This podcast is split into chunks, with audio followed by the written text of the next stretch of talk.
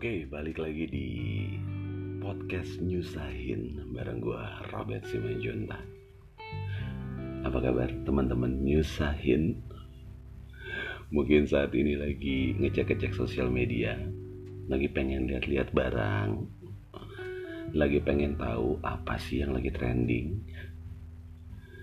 Gak usah kan udah ada podcast nyusahin biar gue aja yang bacain nih berita-berita yang lu butuhin ya kan?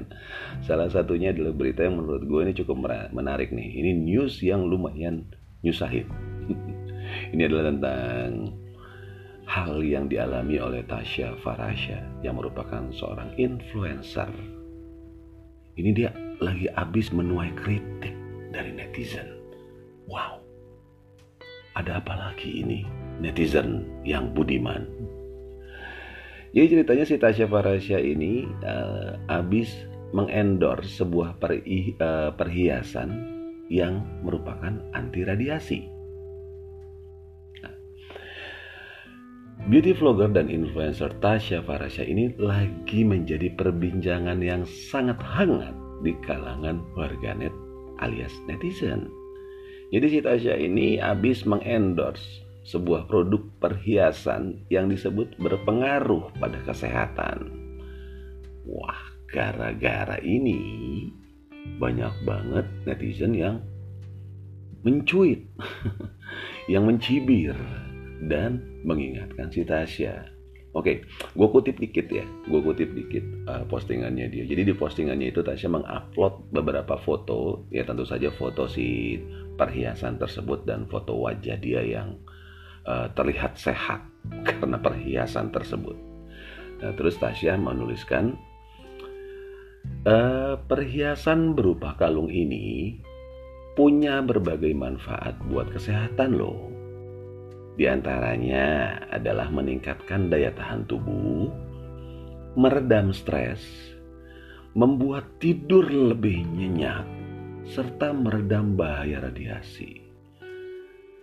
Dan perlu kalian tahu bahwa perhiasan ini hanya dirilis dalam bentuk kalung. Karena apa? Supaya langsung berefek pada sumber sirkulasi darah tubuh yaitu jantung. Kata-kata yang bagus. Caption yang lumayan oke. Okay isinya juga positif. Ya positif dong ya kan? Bisa bikin tidur lebih nyenyak bisa meredam stres bisa menghilangkan bahaya radiasi. Kurang positif apa coba? Ini netizen ini memang super gokil ya. Entah kenapa mereka masih menyayangkan Tasya yang memiliki latar belakang pendidikan di bidang medis tapi kok masih ya nerima endorse produk yang beginian, produk yang masuk dalam kategori pseudoscience. Wow, itu ternyata ya. Jadi barangnya nggak salah, khasiatnya nggak salah, cuman masalah miss aja sama antara barang yang di endorse sama si endorsernya. Nah, ini ada beberapa contoh cuitan dari netizen. Ya kan? Yang pertama ada dari Adis Dasdis.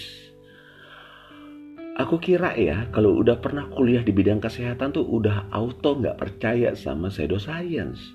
Ternyata nggak juga ya. Terus ada cuitan lagi dari Meong aka kucing pink mak gue beli loh beginian gue lupa berapa juta ya. Sumpah ya kayak why you depend on this thing for your health? Meanwhile kan banyak cara manual kayak makan makan bergizi dan olahraga yang malah ke skip karena merasa udah terlindungi sama benda ini. Wah. Meong ini kalau dari tweetnya sangat-sangat kekinian dan sangat-sangat selatan sekali ya. Sumpah kayak, why you depend on this thing for your health?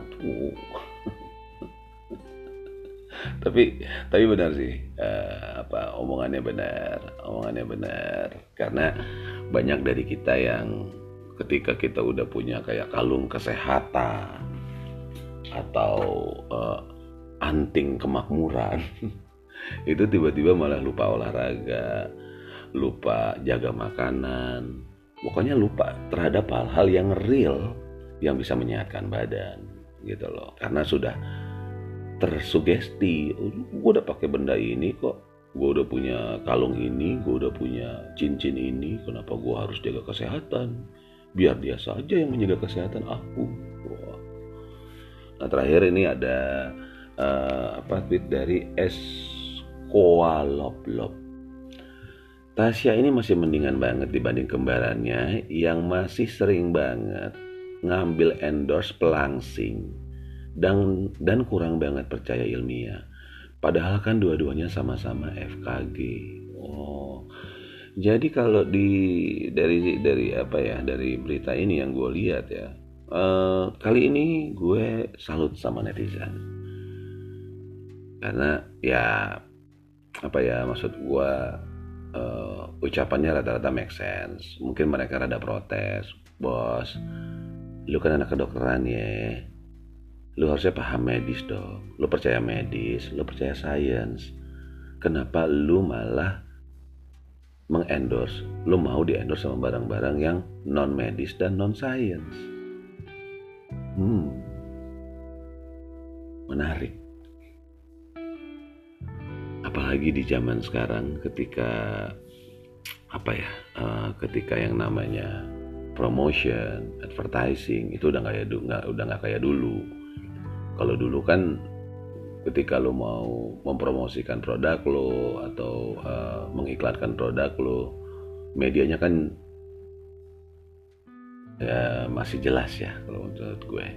Bukan berarti yang sekarang nggak jelas cuman ya sangat masif. Kalau dulu kan medianya dikit banget kalau nggak media print yaitu majalah dan koran media radio media TV dan rata-rata media-media itu adalah perusahaan-perusahaan yang jelas. Perusahaan-perusahaan yang tertata rapi secara perizinan. Ada SIUP, ya kan, ada surat izin penyiaran, ada undang-undang penyiaran, ada dewan pers. Pokoknya semuanya terfilter gitu loh. Gue inget banget dulu zaman-zaman gue masih jadi uh, kreatif di agensi gitu ya. Itu kalau kita dapat klien obat wah itu super ribet guys. Ribet banget. Lu bikin skrip itu harus di approve sama POM BP POM itu itu adalah badan pengawas obat gitu ya di sana. Karena skrip lo itu tidak boleh mengandung janji-janji muluk. Contoh kayak minum obat ini pasti sembuh. Atau obat ini yang terbaik. Nah itu nggak boleh tuh guys. Jadi terfilter banget.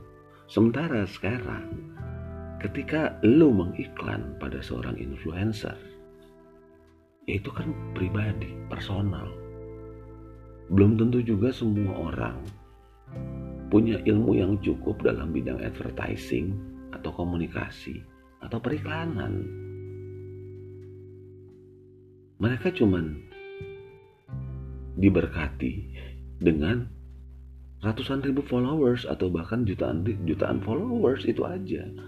Tapi kalau lo mengharapkan, lo mengharapkan mereka ngerti, lo mereka precise terhadap semua produk, mereka nggak ada waktu, Jo. Kenapa gue bilang nggak ada waktu? Lo perhatiin aja deh. Hampir semua endorser, influencer, kalau lo lihat di sosial medianya ketika mengiklankan sebuah barang itu rata-rata kalimatnya template loh itu kayaknya cuman di copy paste terus diganti nama produknya aja terus semua pose fotonya itu pose foto iklan yang ya foto iklan banget gitu. Nah mungkin ini sedikit sedikit pelajaran atau masukan aja buat teman-teman endorser atau uh, influencer yang sudah serius di bidang periklanan ini.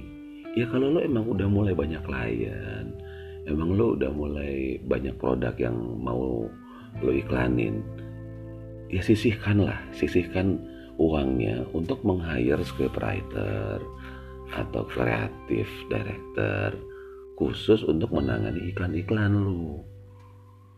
Jadi iklan-iklan lu tuh nggak apa ya maksud gue zamannya udah zaman udah udah bergeser gitu kan teknologinya udah bergeser media-medianya juga udah beda lah kenapa iklan-iklannya masih kayak iklan baris di koran ya tulisannya?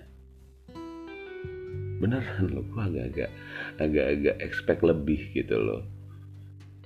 Gue expect iklan-iklan yang lebih personal iklan-iklan yang lebih humanis iklan-iklan yang lebih soft sell. Tapi yang terjadi ya nggak begitu.